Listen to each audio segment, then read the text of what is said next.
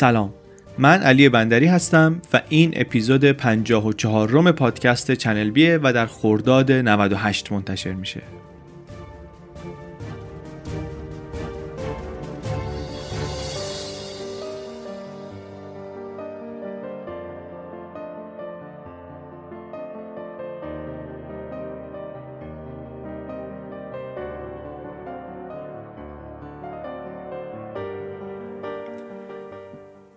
اسپانسر این اپیزود چنل بی هم کافه بازاره. چه خود اپ کافه بازار چه دیوار که اونم مال کافه بازاره اینا رو احتمالا می‌شناسین. از پر نصب ترین اپلیکیشن های ایرانی هستن الان جفتشون. ولی چیزی که اینجا می‌خوایم بگیم ربطی به این نداره. اینجا می‌خوایم از فضای کار کافه بازار و زیر مجموعه هاش مثل دیوار حرف بزنیم. کافه بازار یه جایی که توش هم اعتماد زیاده هم آدما حواسشون به همدیگه هست. همه از روز اول کار بیمه میشن طبعا. همه از روز اول سهام شرکت رو می‌گیرن. سیاستشون کلا اینه که آدمای درجه یک همکارشون بشن واسه همین بالاترین حقوق بازار رو میدن بیمه تکمیلی میدن وام بی بهره میدن و از اینجور چیزا. من خودم هم رفتم دیدم محیط کارشون و فضای کاری رو عالی درست می‌کنن. تمرکزشون رو هم می‌گذارن روی حفظ کیفیتش و روی شفاف بودن و روی اعتماد داشتن تو سیستم. از اون از نظر فنی هم آدمای قوی دارن هم دنبال آدمای قوی هستن. همین که فضای آموزش و رشد درست می‌کنن واسه نیروهاشون. بعد یه جایی هم هست که بیشتر از اینکه نگاه کنن سابقت چیه توانایی ها رو نگاه می‌کنن. یعنی مثلا آدم توانمند بدون سابقه هم می‌گیرن آدم سینیور هم می‌گیرن. هر دو اینا هم چالش های جذابی انتظارشون رو می‌کشه توی یه مجموعه با این حجم داده و محصول و مشتری. دوستم دارن که آدمایی که اینجور فضاها رو میپسندن بیان و به تیماشون اضافه بشن. این لینکی رو که در توضیحات این اپیزود میدیم ببینید. اونجا موقعیت های کاری که الان باز دارن رو می‌تونید پیدا کنید. چه در بخش های فنی مثل data science و برنامه نویسی و اینها. چه بخش های غیر فنی مثل marketing و حقوقی و مالی و اداری و اینا. اگر که بهتون می‌خورد براش apply کنید. جای جذابی به نظر می‌رسه برای کار کردن. کافه بازار.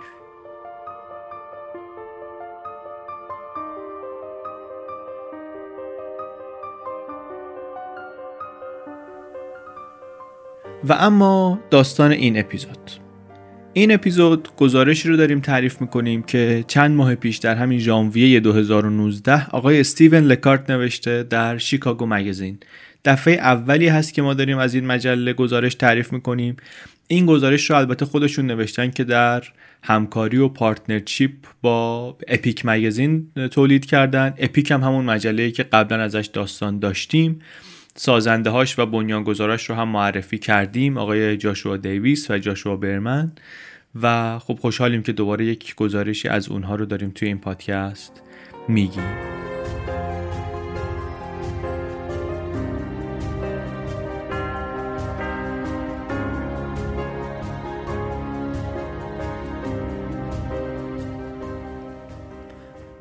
اسپانسر این اپیزود چنل بی ویگوه. وقتی که می‌خوایم بریم مسافرت یه مرحله از کار اینه که پرواز و هتل پیدا کنیم. روش دستیش هم اینه که دونه دونه چک کنیم ببینیم مثلا اون پروازی رو که می‌خوایم کجا داره. بعد بریم ببینیم کدوم فروشنده به چه قیمتی داره میفروشدش. از توی اونا یکی رو بگیریم و بخریم. حالا ویگو کاری که می‌کنه اینه که اولا میاد دایره این انتخابا رو بزرگتر می‌کنه واسمون. یعنی پروازها و هتل بیشتری توش هست و جلومون میاد. بعد اینکه میاد این مقایسه رو خودش واسمون انجام میده. شما مثلا مبدا و مقصد و زمان سفرتو میدی؟ بعد ویگو میاد قشنگ همه پروازا رو از فروشنده های مختلف جمع می‌کنه. یه جا نشونت میده که از توش انتخاب کنی. دیگه لازم نیست چند تا تب باز کنی هی اینا رو با هم مقایسه کنی. در مقابل سرویس های غیر ایرانی معمولی هم که بعضی از ماها استفاده می‌کنیم مزیتش اینه که ویگو هم به فروشنده های خارجی بلیت و به پروازهای خارجی دسترسی داره. هم به فروشنده ها و پروازهای داخلی از شرکت های هواپیمایی و از آژانس های مختلف.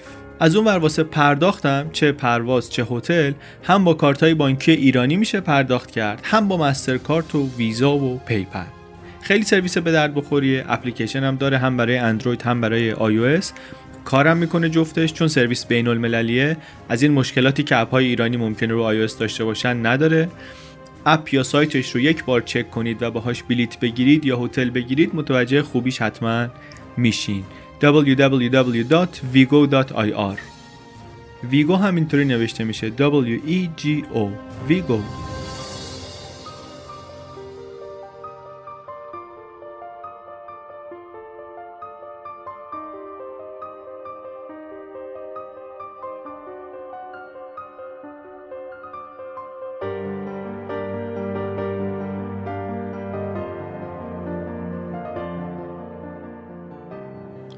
ممنون از اسپانسرها.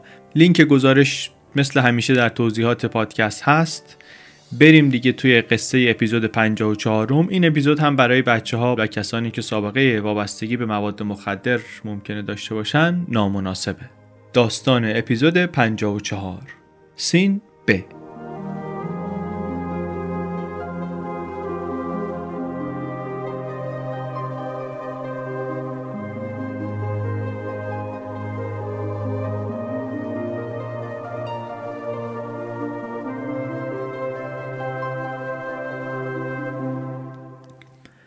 داستان این قسمت در آمریکاست. سال 1983 یک شهر کوچکی در ایلینوی.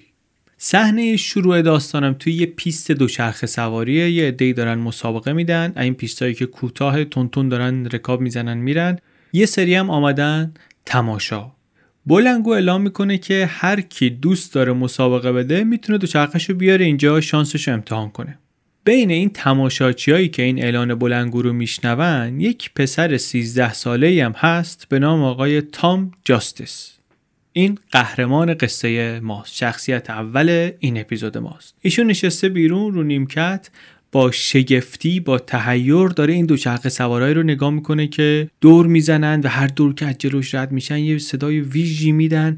اولین بارش هم هست داره مسابقه دوچرخه سواری از نزدیک می‌بینه کلا. حالا پیست و تشکیلات و اینها به کنار. این روز هم این که آمده اینجا دوستش کریستین دعوتش کرده. گفته بیا با هم بریم این بچه هم این دختر خوشش میومد و گفته باشه بریم.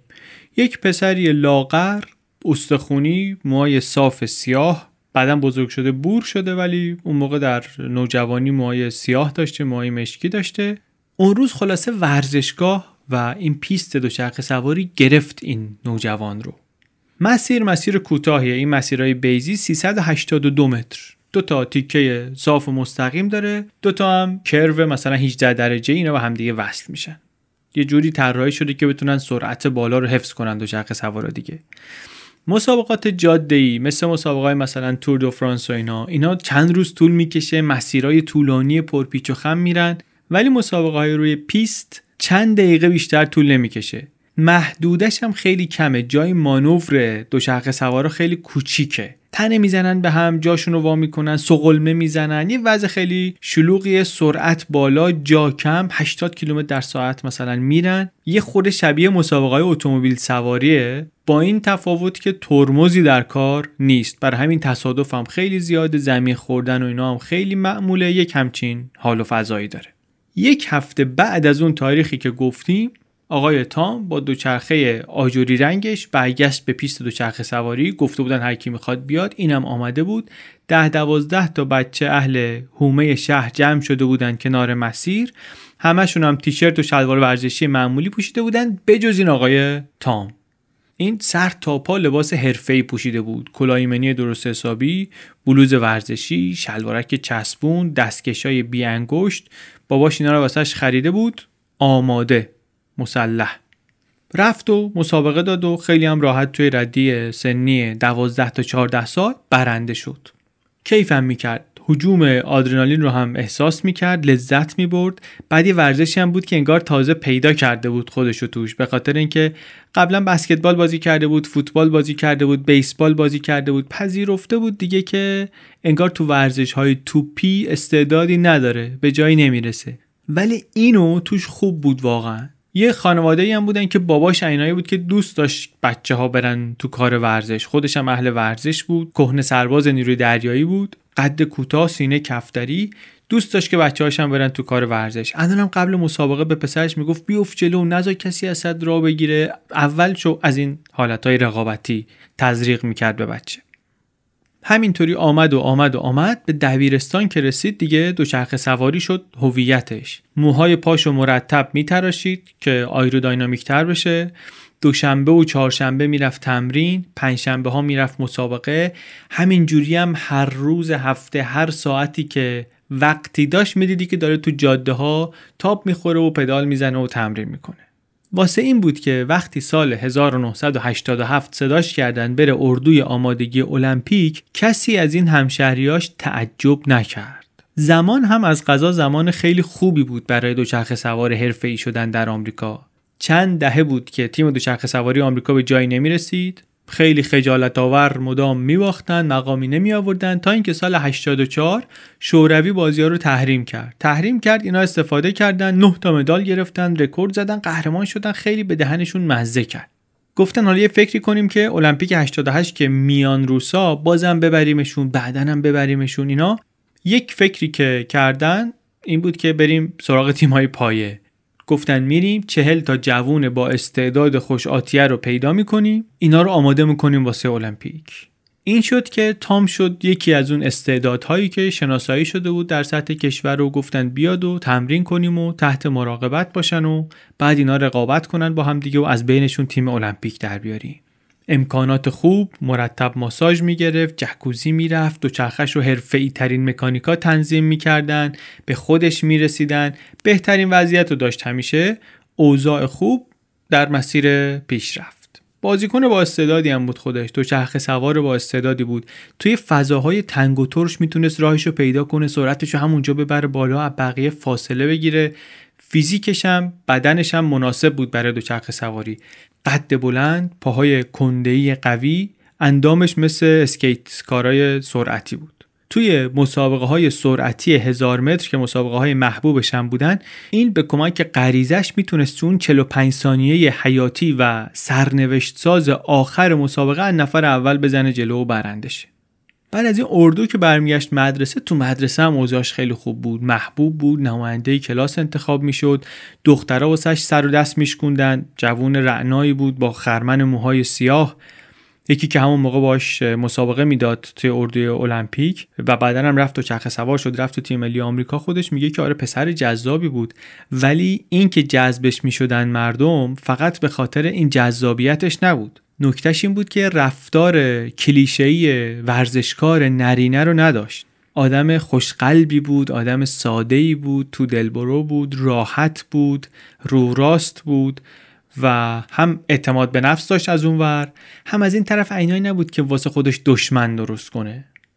اوضاع همینطور خوب پیش رفت و پیش رفت و پیش رفت. دوره دبیرستان که داشت تمام می‌شد دیگه راه پیش روش مشخص بود. بره دانشگاه ساوثرن ایلینوی که همونجا هم پذیرش گرفته بود درسشو بخونه تمرکز داشته باشه صبور باشه. به خاطر اینکه اون موقع نمی‌تونه بره المپیک. دو شرق سوارای سرعتی رد بالا اینا معمولا اواخر دهه 20 سالگیشون واجد شرایط المپیک میشن. ولی برنامه معلوم بود که باید از حالا تا اون موقع چی کار کنه. توی سالنامه دبیرستانشون یه صفحه گذاشته بودن واسه اینکه میپرسیدن دوستاتون ده سال دیگه کجان. کنار اسم و عکس تام جاستیس نوشته بودن که این با دوچرخش رو جعبه قلات صبحانه است. یعنی از اینایی که عکس ورزشکارا رو می‌زنن رو جعبه قلات میگن که صبحانه قهرمانان رو بخورین و اینا می‌گفتن داره این مشخصه که میره و قهرمان میشه و عکسش میاد اونجا.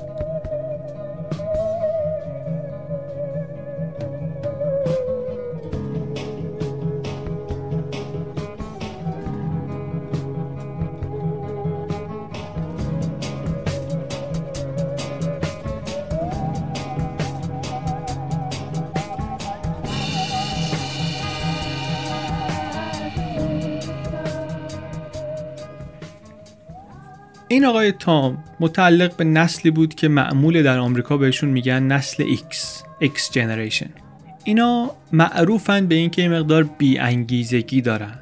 اینا متولدین بین دهه 60 تا 80 میلادی هن. میگن که یه مقدار سرگردانی دارن زیادی از این شاخه به اون شاخه میپرن. ایشون هم همینطوری بود. خیلی این و این در و اون در زد خیلی این ور اون ور پرید. یه مدت اصلا بلند شد رفت فرانسه رفت جنوب فرانسه اونجا بره در لژیون خارجی ارتش. یک شاخه ای داره ارتش فرانسه که نیروهای خارجی که داوطلب بشن می‌تونن بیان اونجا خدمت کنن. بعد معمولا برای مدتی که اونجا تو ارتش خدمت کنن پاسپورت فرانسوی می‌گیرن. خیلیا به این انگیزه میرن. بعضا هم آدمای ناجوری ممکنه که برن اونجا. آدمایی که فرانسه نمی‌تونن درست حرف بزنن. میرن اونجا میگن پنج سال گروهبانای بد اخلاق و رفتارهای آنچنانی رو تحمل می‌کنیم پاسپورت فرانسوی می‌گیریم. تام اون موقعی که رفت اونجا 27 سالش بود. 27 سالش شده بود. یعنی دیگه دوران دانشگاهش و اینا تمام شده بود. جزء سمباله ها حساب می‌شد. ولی هنوز رو فرم بود. مناسب بود. هیکل اندام آمادگی بدنی تونتون می‌تونست بارفیکس بزنه. ولی اخلاق این بالادستی ها خیلی واسش جور نبود. یه بار یه گروهبان هلندی داشتن سرگروهبان هلندی داشتن. این مجبورش کرده بود سه ساعت تمام چهار دست و پا بشینه را بره رو زمین همینطوری مثلا تحصیلگار رو زمین جمع کنه با شلوارک و اینا. یه بار دیگه داشت رو پیاده رو شنا می‌رفت. گروهبانه یهو اومد با چکمه سنگین لگت زد تو دلش. هم هم هر هر کرکش رو کنه خندیدن. از این جوایی داشت سرباز خونه که سعی می‌کنن تو شخصیت سرباز رو بشکنن.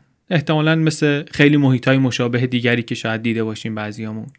سربازا هم از اون طرف سعی می‌کردن همدیگر رو بشکنن. یه دفعه اتفاقا سر همینم شد که کارش اونجا تموم شد. یه روزی یک جوان 19 ساله مراکشی خیلی گیر می‌دادیم به تام. یه روزی بهش گیر داد که استاد تو چرا نرفتی؟ تو نیرو دریایی آمریکا خدمت کنی نکنه اونجا رات نمیدن. اینا اینم قاطی کرد پرید خرشو گرفت. شروع کرد زدن یه خود خجالت هم دیگه در اومدن اومدن بالاخره سواشون کردن. بعدم دیگه همین شد که جفتشون رو از اون لژیون اخراج کردن. اخراج شد افسرش یه مقدار تشویقش کرد که برو یه سال دیگه دوباره بیا ثبت نام کن. ولی این دیگه عبور کرده بود از فرانسه گفت دیگه فرانسه بر نمیگردم که نمیگردم. اینطوری هم شده بود که حالا ما نگفتیم ولی از دبیرستان که آمد بیرون دیگه وابستگی و سرسپردگیش به دوچرخه و دوچرخه سواری مقداری کم شده بود کم رنگ شده بود. طی شش سالی که در دانشگاه الینوی بود همون بی انگیزگی که گفتیم اکس جنریشن دارن اینم دوچار همون شده بود.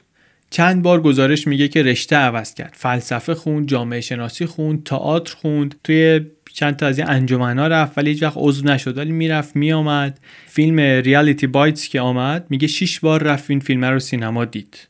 نگاه می‌کرد فیلمو میگفتش که آره مثلا این شخصیت اصلی هم داشت یک نهیلیستی بود سیگار از دستش نمیافتاد. خیلی همزاد پنداری می‌کرد. می‌گفت خیلی باحاله به هیچ اهمیت نمیدیم. ما اینطوری هستیم دیگه مثلا. تو جوونی ممکن آدم از این حالا داشته باشه. ولی ولی هنوز از المپیک حرف می‌زد.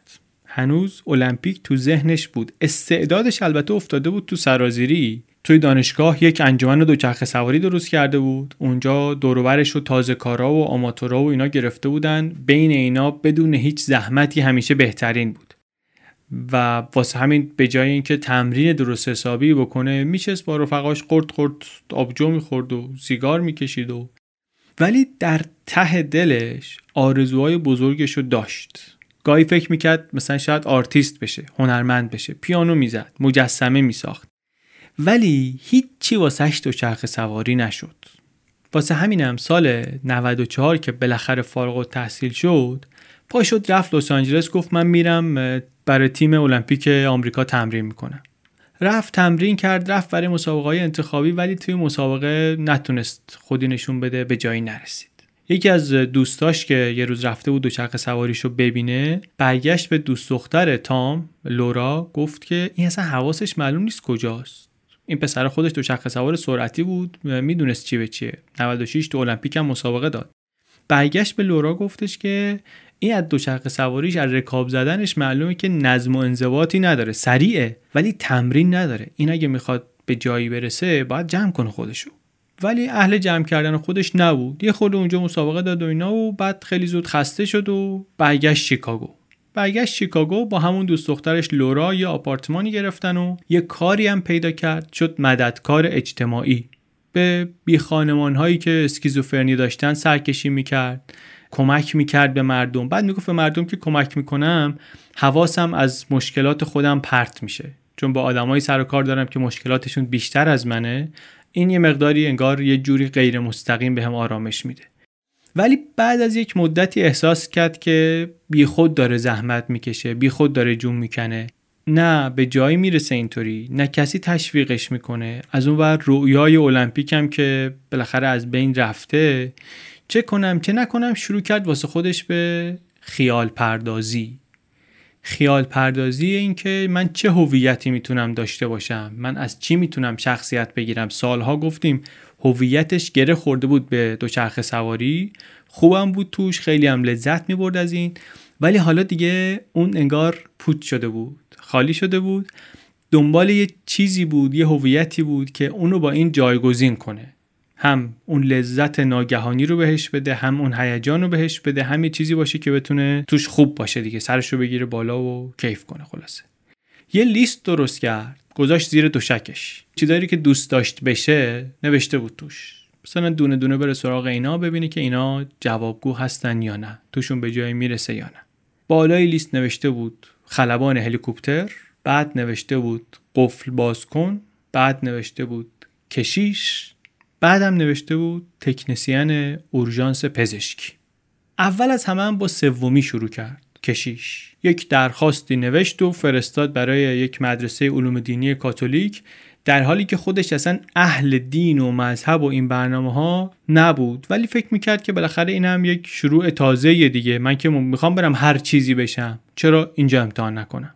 بالاخره یک مجموعه سفت و سختی به هم میدن. از های زندگی منم شروع می‌کنم همونا رو رعایت می‌کنم بهشون عمل می‌کنم. هویتی می‌گیرم از اینو توش خوب میشم و پیشرفت می‌کنم و میرم جلو. رفت مصاحبه با اون مأمور پذیرش این مدرسه علوم دینی. اونجا گفت آقا من خودم هم واقعا یادم نیست آخرین باری که واسه اعتراف رفتم کی بوده. اعتراف هم چیز مهمیه دیگه. شما می‌خوای بری کلیسای کاتولیک بالاخره یه مقداری لازمه که بدونی چی به چیه. آقای برگشت بهش گفتش که پسر جان شما اینطوری نمیشه. باید بری واقعا بگردی ببینی انگیزت چیه احساساتت چی میگن. همینطوری که نمی‌تونی بگی مثلا می‌خوام کشیش بشم که. گفت خیلی خوب. رفت یه جای دیگه مصاحبه اداره مبارزه با مواد مخدر در شیکاگو.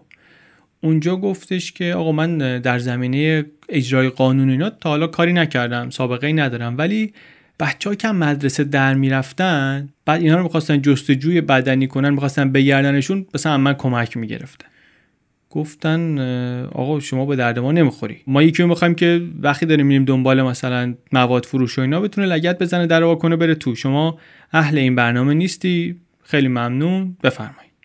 بعد رو یه فیلمی دید رپومن یک موضوع فیلم یعنی یه خط فیلم آدمایی که یه شرکت در واقع که میرن ماشینایی رو که ملت قصهشون رو ندادن پس می‌گیرن ازشون. خوشش اومد گفت من می‌خوام برم در این صنعت مشغول به کار شم. رفت و این به جایی نرسید و بعد گفت می‌خوام برم جوشکار زیر آب بشم.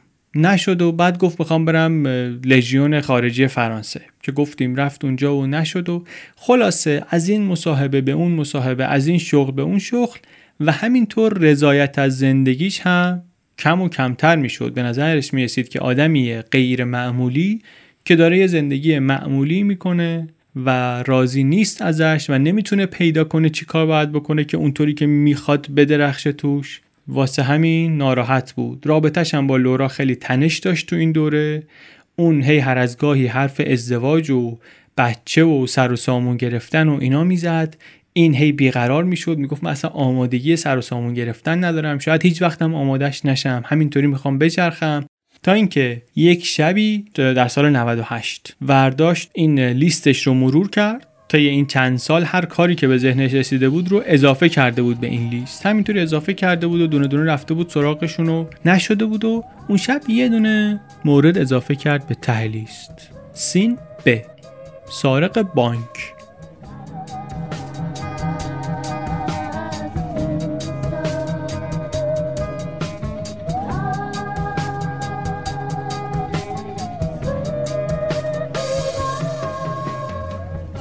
هولوهوش شب هالووین سال 1998 می‌خواست بره اولین سرقتش رو انجام بده. قبلش رفت یه مغازه کلاه‌گیس و لوازم آرایشی و این حرفا توی یک محله Uptown شیکاگو جایی که جان دیلینجر سارق افسانه‌ای بانک آدمی که احتمالا اسمش رو توی فیلم Public Enemies شنیده باشین همونجا مخفی شده بود تو همین محل مخفی شده بود دهه سی. کلا هم شیکاگو یه که خیلی از مشهورترین سارقان بانک در تاریخ آمریکا حداقل یک مدتی رو شیکاگو بودن. واسه همین تاریخچه غنیش خیلی تام رو بیشتر وسوسه کرد و به طمع انداخت که بره سراغ این حرفه. کاری نداریم حالا. اون روز تو مغازه هی کلاه‌گیس های مختلف رو گرفت گذاشت سرش نگاه کرد. یه دونه کلاه‌گیس صورتی تند بود. یه حال دیوید بویی داشت واسش. یه دونه بود موی دو گوشی بافته بلوند خیلی روشن. یه دونه بود موی پرپشت توپی مدل African با رنگای مختلف رنگین کمان. خلاصه این رو نگاه کرد اون رو نگاه کرد. آخرش 50 دلار داد. یک کلاه‌گیس مشکی گیس بافت گرفت با چتری. کلاه‌گیسه رو گرفت و آمد بیرون و بعدا دید که این کلاه‌گیسه رو می‌ذاره. خیلی شکل ریک جیمز میشه. موقعی که می‌گرفت دقت نکرده بود. آمد و سه روز بعد روز 23 اکتبر رفت توی گاراژ خونه والدینش چراغ روشن کرد. باباش یه پورشه سفید داشت کنار گاراژ پارک بود اونو دید. بقیه پارکینگ خالی بود. پدر مادرش تا چند ساعت دیگه بر نمیگشتن. خواهرش هم دانشگاه بود. کیف و برداشت و یه دوربینم داشت اونم برداشت و سوار دوچرخه شد و راه افتاد به سمت مرکز شهر. رفت و پیچید تو فضای بین دوتا خونه لابلای درختات جایی که اصلا هیچ بیرون معلوم نبود. روی لباس چسبون دوچرخه سواریش یه شلوار خاکی و یه بلوز آکسفورد آبی پوشید. کراوات زد کت سرمه‌ای پوشید. یه برچسب کدوی هالووین هم زد به یقش کلاه‌گیسش رو هم گذاشت سرش. یه کلاه بیسبال هم گذاشت روش. با یه عینک آفتابی بزرگ و تیره مدل ژاکلین کندی. دیگه تکمیل تکمیل. بعد پیاده راه افتاد به سمت شعبه بانک. سر راه هم داشت می‌رفت یه ماشینی پر از چند تا دختر نوجوان رد شد در کنارش و اینا سوت و سر و صدا و اینا. اینم برگشت که خیلی هم خوبم کاری به کار من نداشته باشین. رفتم یه تلفن عمومی وایساد زنگ زد مرکز پلیس. گفتش که دو تا خیابون اونورتر دو تا خیابون پایینتر از اون بانکی که می‌خواست بره. گفت اونجا یه آقایی داره با اسلحه دورور پارک میگرده. گفتن خیلی ممنون. باشه مرسی که خبر دادین. ما الان بررسی می‌کنیم. اینجوری یکی از ماشینای گشت زنی نزدیک بانک می‌رفت و سرش جای دیگری گرم می‌شد. خیلی خونسرد و راحت قدم زد رفت تو بانک. یه آقای 60 خورده ساله بود با موهای نقره‌ای در واسش باز کرد. متصدی باجه‌ای که تام رفت سمتش تا دیدش لبخند زد که بابا بچه ها امسال هالووین رو زود شروع کردن. بعد تام یه یادداشتی رو تو دستش نگه داشت طوری که بتونه اون متصدی بخونه؟ یادداشت رو دستشون نمی‌داد. نمی‌خواست مدرکی از خودش بر جا بگذاره. متصدی خم شد جلو یادداشته رو خون تو دست تام. بعد خیلی عصبی نگاه کرد به شیشه های تیره عینک آفتابی که زده بود. تام کیسه خرید پلاستیکیشو آورد گذاشت رو باجه هل داد به سمت متصدی. ایشون هم گرفت و تو یادداشت نوشته بود که مثلا دخلتو خالی کن بریزین تو وگرنه اسلحه رو در میارم. این هم حرف گوش کن. در آورد و کیسه رو پر از اسکناس کرد و تام کیسه رو گرفت و با قدم های بلند با پاهای لرزون البته و با قلبی که تون تون می‌زنه راه افتاد از بانک آمد بیرون. رفت و سوار دوچرخه شد و خیلی خوش و خورم برگشت سمت خونه پدر مادرش. رفت خونه و دوچرخه رو پارک کرد توی گاراژ و کفش رو در آورد و پاورچین پاورچین رفت زیر زمین. می‌دونست که هیچ وقت نمی‌تونه حرفی از این جریان به کسی بزنه. ولی خب پشیمونم نبود. می‌دونست که بالاخره بانکها بیمن اینم به پول اهمیتی نمی‌داد اصلا پول مقداری نبود که. واسهش مهم بود که نقشه کار رو بتونه بچینه بتونه بدون عیب و نقص اجراش کنه لباساشو سر وقت اونطوری که می‌خواد بپوشه. وسیله فرارش وسیله شاعرانه ای بود. باعث می‌شد که کیف کنه. بالاخره با دو چرخه رفته بانک زده. به قول خودش میگفتش که این بانک زدن مثل اینی که چهار تا لیوان قهوه بخوری بعد دستشویی نری بری زیر دوش آب گرم.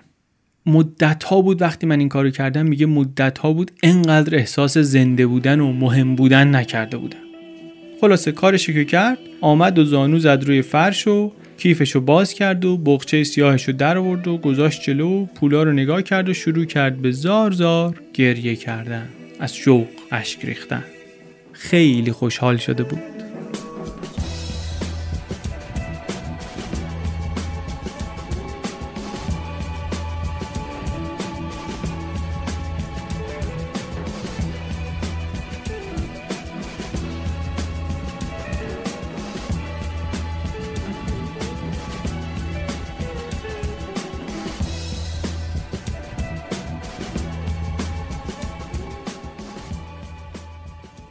مامورای اف بی آی که میرن سر صحنه جنایت معمولا کارشون رو اینطوری شروع می‌کنن که میرن سراغ جزئیات جمع کردن.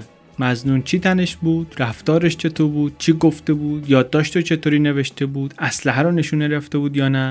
بعد این جزئیات رو که جمع کردن می‌گذارن کنار هم یه تصویری درست می‌کنن که بهش میگن امضای سارق. مثلا یکی بود یه لنگ دستکش دستش می‌کرد بهش می‌گفتن مایکل جکسون. یا یکی بود موهاشو بالای سرش میبست. بهش می‌گفتن آتیلای کاکل به سر. یا یکی بود که صورتش پر از جای جوش بود. بهش می‌گفتن سارق آبلهی یا یکی بود با ساتور می‌رفت سر کار. بهش یه چیزی می‌گفتن تو مایه های شیرالی قصاب مثلا. یکی بود سر به هوا بود. بهش مثلا می‌گفتن چلفتی. از اینجور اسما میذاشتن. می‌شد امضای طرف. البته اینا ماها مونده بود که توجهشون جلب آقای تام جاستیس بشه. و برسن به یه جایی که بتونن لقبی بهش بدن.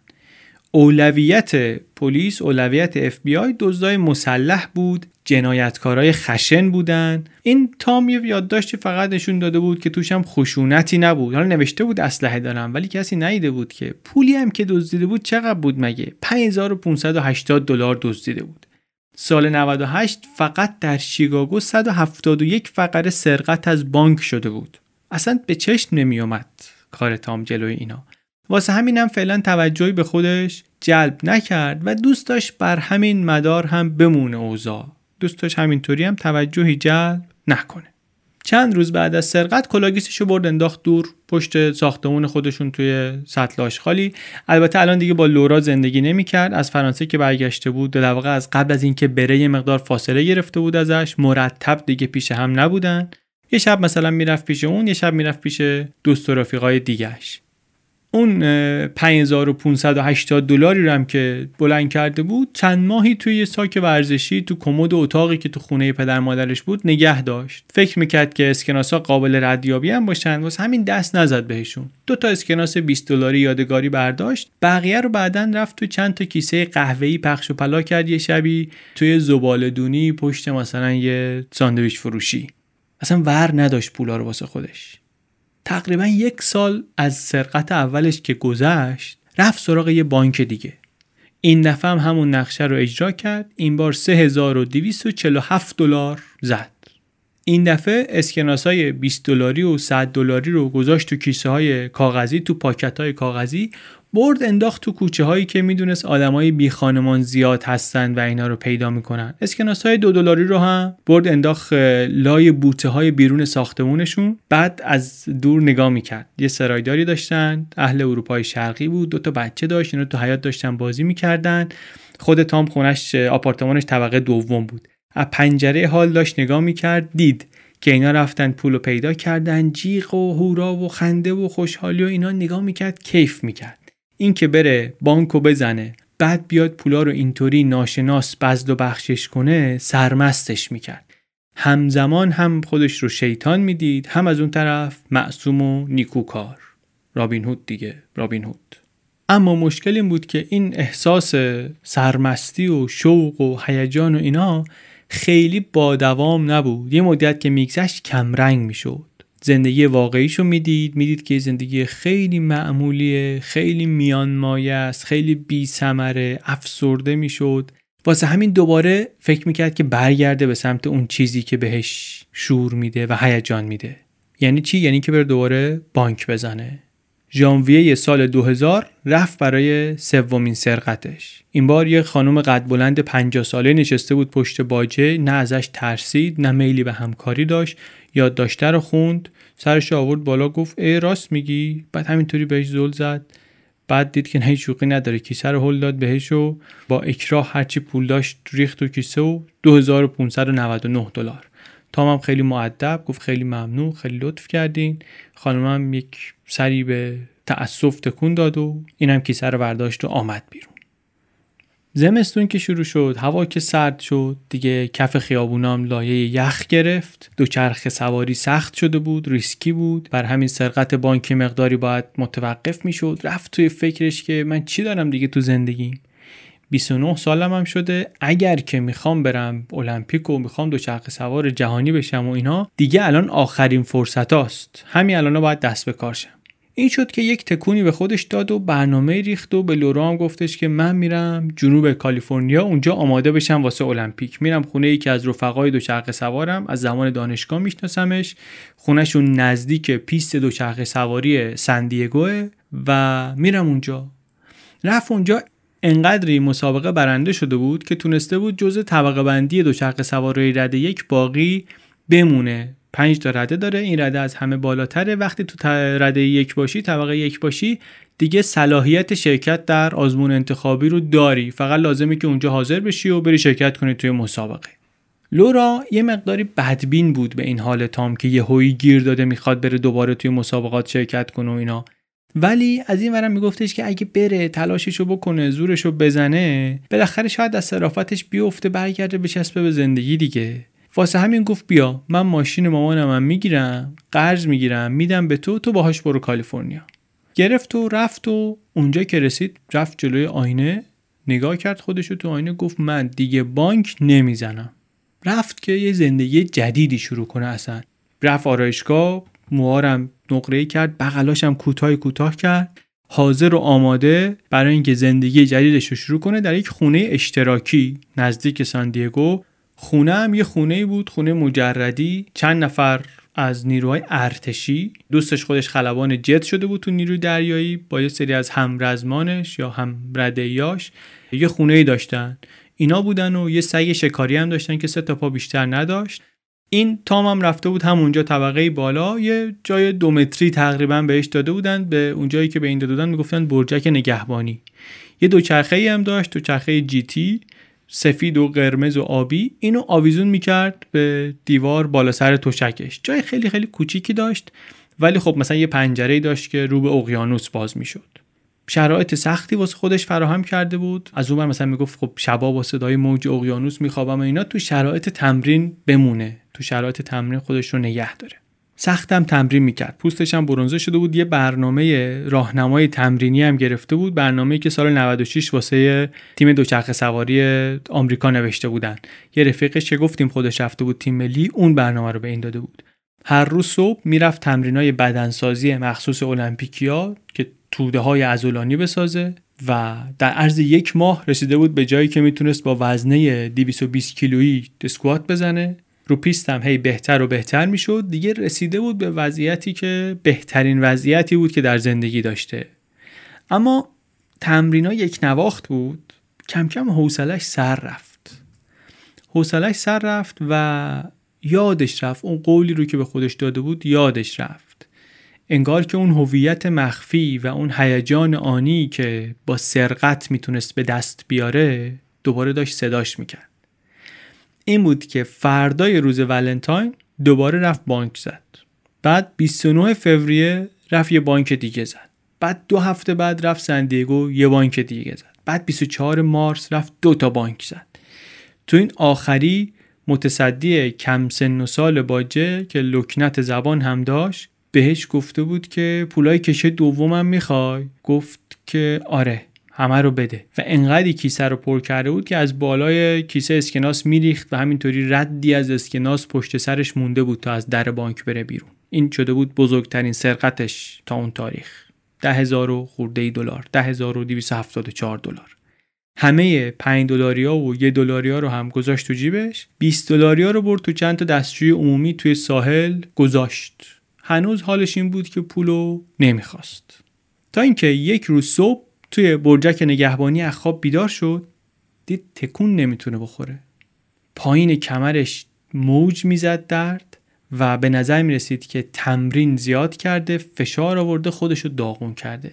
چند ساعتی طول کشید تونه سر پا وایسه.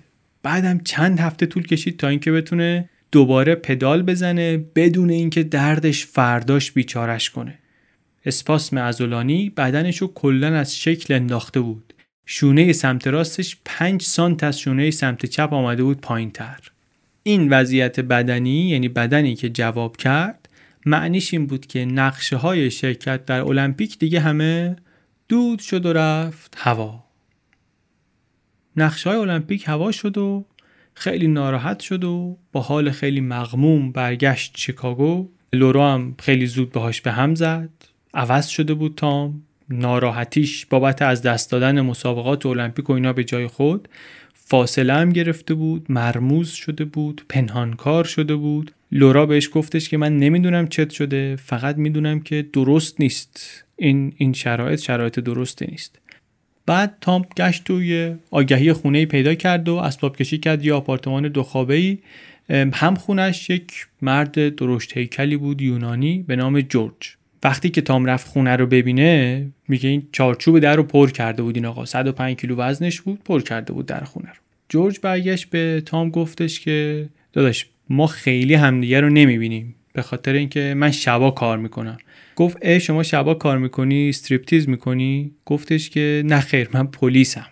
تام یه خود فکر کردید خیلی وسوسه کننده است. خیلی احمقانه است که با پلیس گشتی هم خونه بشم در حالی که من از این دارم بانک می‌زنم. ولی من که نه دوست دختری دارم نه کاری دارم نه رویای المپیکی دارم دیگه.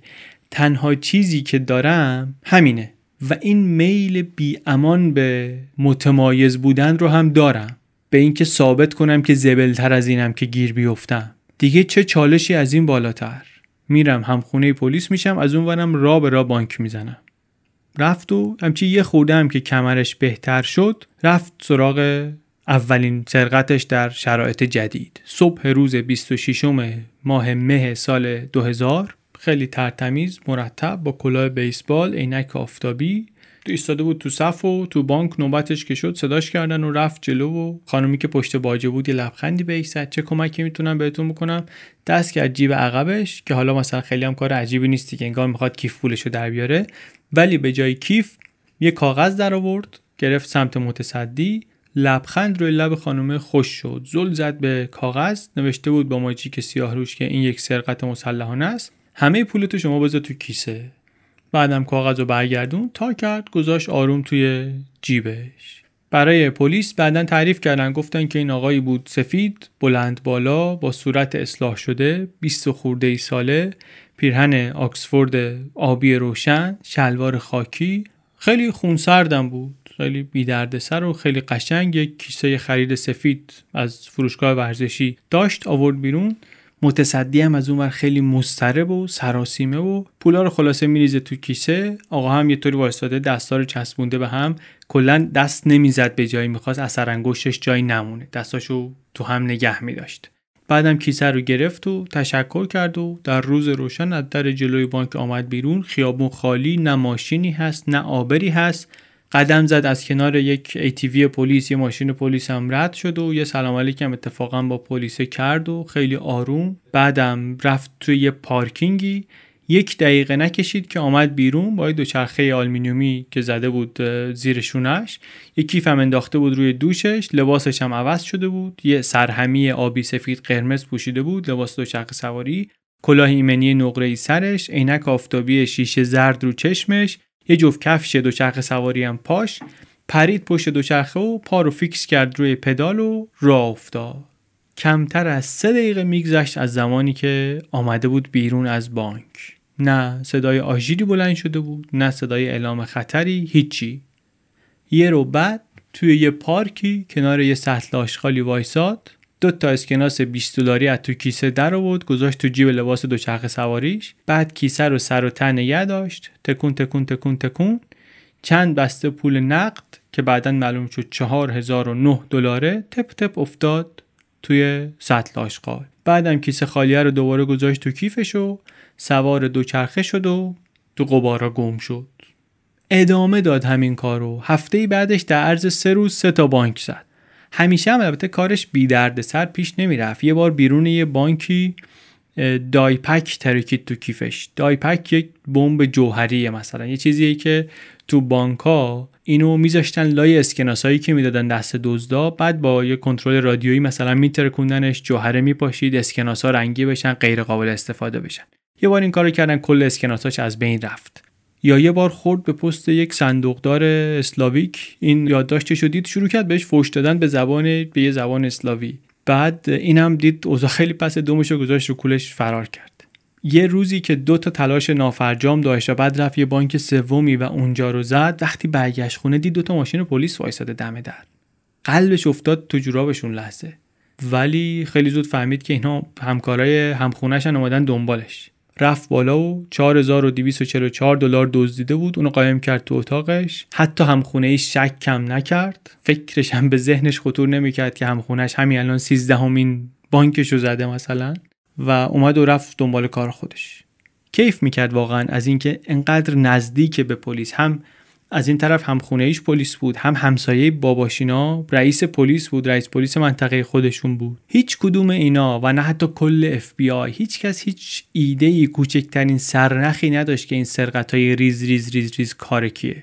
حتی جالب ترین مشخصه این سرقت رو هم که همون وسیله فرارش دوچرخه بود این رو هم پیدا نکرده بودن. اصلا نفهمیده بودن که این بینشون مشترکه. به تام هم هیچکس شک نکرده بود. این شده بود که اینم خیلی خوشحال شده بود. واقعا خیالات ورش داشته بود که چقدر زبلم من. یه بار رفته بود club با یک دختری داشت میرقصید. بعد وسط موزیک و اینا دختره بهش گفتش که من marshal م US marshal م.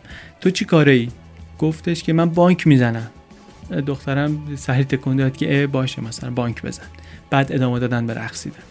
واقعا دورانی بود که کپکش خروس می‌خوند و اعتماد به نفس خیلی گرفته بودش. دوران سرخوشیش بود دیگه.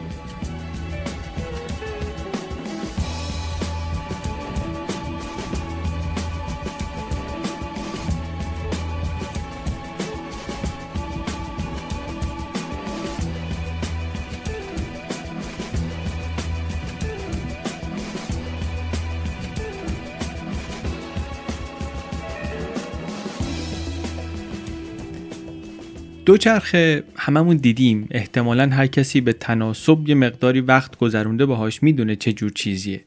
دوچرخه سفارشی ولی به کل یک دنیای دیگری داره. اسکلت این دوچرخه سفارشی یک ترکیب ای از فور و از عمل کرد بهرهوری. بدنه دوچرخه یک شبکه از یه تعدادی سگوش و لوزی و منحنی و اینا که خیلی دقیق باید با همدیگه جفت و جور بشن. به نوبت باید اینا با بدن دوچرخ سوار هارمونایز بشن همساز بشن.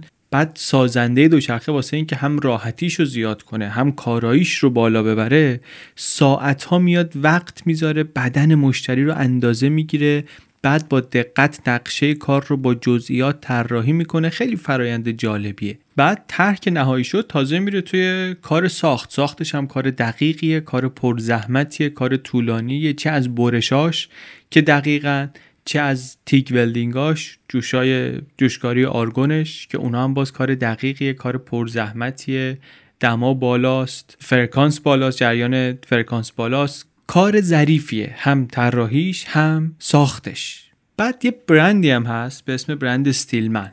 این معروف به اینکه اصلا جوشای استیلمن یه چیز دیگه است. یک سازنده هم هست در ردوود سیتی کالیفرنیا. آقای برنت استیلمن. ایشون خیلی هم گزینشی کار می‌کنه. یه جایی داره که مثلا میگه من فولاد از این supplier می‌گیرم. یه supplier ی داره ایتالیایی میگه استیل من فقط مثلا از این می‌گیرم. عزت و احترامی داره. استیلای این مثلا سازنده در بین دوچرخه سوارای تور دو فرانس مثلا. دوچرخه هاش استحکامشون شهرت داره. خوش ساختیشون خوش دستیشون رکاب خورشون عکس العملایی که دوچرخه سوار می‌تونه نشون بده. معروفه دیگه میگم. اسمیه واقعا دوچرخه های آقای استیلمن. یک کارگاهی هم داشت. شلوغ به هم ریخته تو یک ناحیه صنعتی هومه شهر سالی 50 تا دونه دوچرخه هم بیشتر درست نمی‌کرد. بعد یه دونه تنه دوچرخه درست می‌کرد 2500 دلار می‌گرفت. تقاضا زیاد بود یک لیست طولانی انتظار داشت. تو مشتریام خوشش نمیومد کسی سفارش نمی‌گرفت. از این اخلاقا داشت. برای همین کسی که دوچرخه استیلمن داشت سرش بالا بود. انگار که مثلا توی فرقه عضو واسه خودش. یک پمچی حالی داشت. دوچرخه های آقای استیلمن. تابستون سال 2001 تام رفت عضو یک باشگاه دوچرخه سواری شد. باشگاه وابسته بود به یه فروشگاه دوچرخه نزدیک یکی از بانکهایی که این اواخر رفته بود زده بودشون. یه روزی مدیر فروشگاه اومد به تام گفتش که آقا یه نفری هست یه استیلمن دست دو داره می‌خواد بفروشدش. یه دوچرخه دوازدنده جاده ساخت سال 1996 به تام گفت به خاطر اینکه دوچرخه‌شو چند وقت پیش دزدیده بودن دنبال این بود که جایگزینش کنه. بعدی خودم فکر کرد گفتش که من یه همچین استیلمنی الان بگیرم قشنگ چند پله پریدم بالا. رفت و چخه رو نگاه کرد تا دیدش خل شد. قشنگ یک دل نه صد دل عاشق دوچرخه شد. نارنجی رنگ چشم نواز. یه هوا البته بزرگتر از سایز تام بود و سایز دوچرخه بود که بهش عادت داشت. ولی دیگه وقتی مثلا آدم استیلمن دست دو می‌گیره مطمئن بود که نمی‌تونه سایزی پیدا کنه که قشنگ fit خودش باشه. واسه همین همینو خرید 1200 دلار هم بابتش داد. دوچرخه رو گرفت و یه خورده دستکاری کرد و لوله زینش رو عوض کرد. خود زین رو یه خورده آورد جلوتر crank اش رو عوض کرد. مثلا 165 میلیمتر بود کرد 167 میلیمتر. بازم دوچرخه یه نمه واسش بزرگ بود ولی دیگه کمابیش مناسب بود. با این دوچرخه نارنجی روشن راحت وقتی که تمرین می‌کرد بین اعضای باشگاه شاخص بود. تابلو می‌زد بیرون قشنگ می‌شد تشخیصش داد. بقیه هم می مرتب تعریف می‌کردن از دوچرخش بدون شک بهترین دوچرخه بود که تا اون موقع سوار شده بود و خیلی هم خوشحال بود بابت اینکه نشسته بود زین همچین چیزی. گاهی وقتا هم به این تقارن و تصادف خوشمزه فکر می‌کرد که آره یه دوچرخه سازی هست که اسمش هست استیلمن و از اون ور یه بانک زنی هست که اسمش هست جاستیس. استیلمن مثلا کسی که آهنگره کسی که با فولاد سر کار داره تو کارخونه فولاد کار می‌کنه. جاستیس هم که یعنی عدالت دیگه. مثلا یه بانک زنیه که اسمش عدالت. یا یه دو چرخ سازیه که اسمش استیل منه. فکر می‌کرد با مزه است اینجور چیزا. به نظر منم با مزه است. بگذریم. بریم به هالووین سال 2001 هالووین 2001 چه خبر بود؟ تام داشت با رفیقش می‌رفت مهمونی. قدم داشتن می‌زدن می‌رفتن. هر کم کنار اینا رد می‌شد توجهش جلب می‌شد بهشون. اون رفیقش کریس یه لباس اسپایدرمن دستدوز داشت با شلوار چسبون قرمز روشن و ماسک. خیلی تابلو. خیلی نامتناسب واقعا. و تامم از این ور شده بود یک داماد کت شلوار بتن که رو کول یه عروسی سواره. عروس البته عروسک عروس مصنوعی دیگه. یک کاستوم معروفی هست می‌تونید پیداش کنید. عکسش حالا تو سایت هم می‌ذاریم ببینید. یه طوریه که مثلا پاهای خود تام که سواره پای آدمی که میپوشه این کاستومو میره زیر دامن عروس دیده نمیشه. از اون ور دو تا چیز از این ور آویزون میشه انگار مثلا پاهای داماده که سوار دوش عروس شده سوار کول عروس شده. بگذاریم. سوار همچی چیزی شده بود و همچی چیزی پوشیده بود و آمده بود بیرون و فکر می‌کردن خیلی بامزه است و رفتن و رسیدن سر نبشه خیابونی که قرار داشتن با یه کسی و یه گروه شیش نفر اونجا بود و یکی از اونا اومد جلو و گفتش که این چیه پوشیدی و این گفت من اسپایدرمنم و گفت اه باش. یه خورده خندیدن و مسخرهشون کردن و بعد تام دست کرد. از تو جیبش سه تا اسکناس 20 دلاری در آورد. دیگه الان وقتی بود که بانک می‌زد پولاشو همه رو دور نمیریخت. نگه میداشت چون خرج داشت. سه تا اسکناس 20 دلاری در آورد. داد به طرف به جاش سه تا سنگ سفید کوچولو سه تا نصف حب قند ازش تحویل گرفت. گرفت و بعدم با این رفیقش کریس رفتن دنبال کار خودشون رفتن. یه کوچه دنج خلوتی پیدا کردن. نشستن نفری چند قلوب ویسکی خوردن. بعد تام یه لوله برنجی از جیبش در آورد. لوله رو از هوم دپو خریده بود. یه دونه از این سنگا گذاشت تو لوله. اون سرش رو روشن کرد از توش یه نفس عمیقی کشید و یه کامی گرفت و یه بوی افتضاحی در اومد و نفس رو داد بیرون و سی ثانیه حرف نمی‌تونست بزنه. ذهنش خالی خالی شده بود. چون که داشت چیکار می‌کرد؟ داشت خیلی عذر می‌خوام. کرک می‌کشید. وایساد. یه خورده که حواسش اومد سر جاش یه خورده دیگه هم کشید. افتاده بود. این موقع دیگه تو دام مواد مخدر. وضعش هم مرتب بدتر و بدتر می‌شد.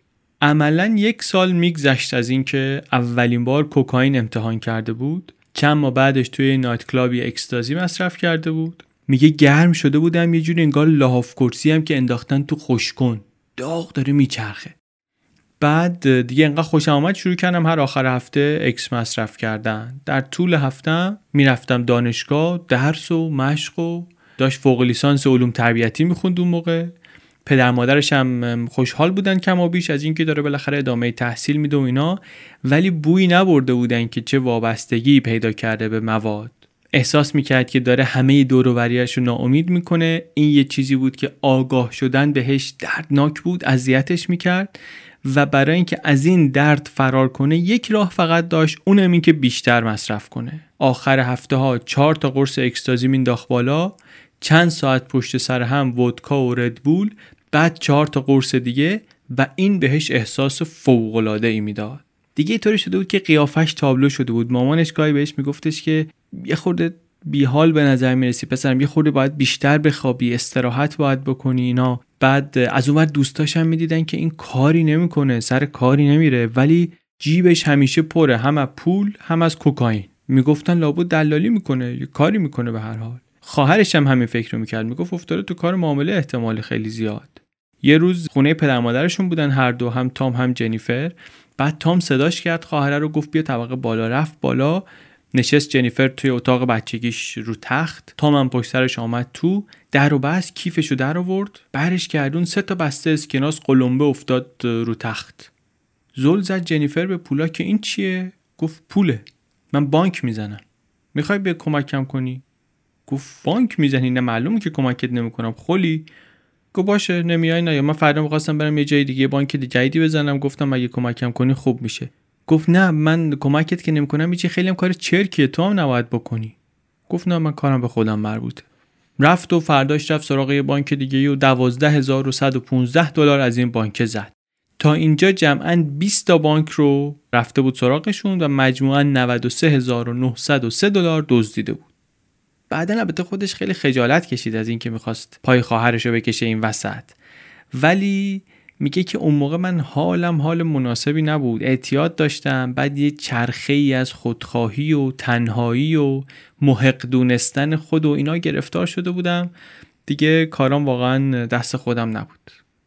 یه زمانی حتی اون موقع واسه اینکه خودش رو قانع کنه که مشکل جدی نداره در مصرف مواد پاشد رفت تو این جلسه های مشاوره گروهی. این جلسه هایی که افراد معتاد و گرفتار شرکت می‌کنن تو زیرزمین یه بیمارستانی میشستن دور هم روی این صندلی های تاشو بعد قهوه کهنه دم میخوردن و حرف می‌زدن. تام نوبتش که شد گفتش که من تفریح می‌کشم. فقط واسه تجربه و کنجکاوی و اینا. هنوز تو فاز دنایال بود. هنوز تو فاز رد کردن بود. بعد این ور اونور آخرش هم 6 هفته رفت بعد گفتش که این دیگه جلسه آخریه که من میام. دارم برمیگردم کالیفرنیا می‌خوام برم اونجا و برم دوباره دانشگاه و بعدم می‌خوام برم معلم بشم و اینا. همه گفتن باری کلا موفق باشی چه خوب چه قهرمان میشی این حرفا. به جز یه نفر یک آقای سی و خورده ای ساله ای بود. گزارش میگه با صورت آفتاب سوخته. این میگه برگشت نگاهی بهش کرد گفتش که باشه رفیق هر جایی می‌خوای بری برو. ولی یادت باشه که wherever you go there you are. Wherever you go, there you are.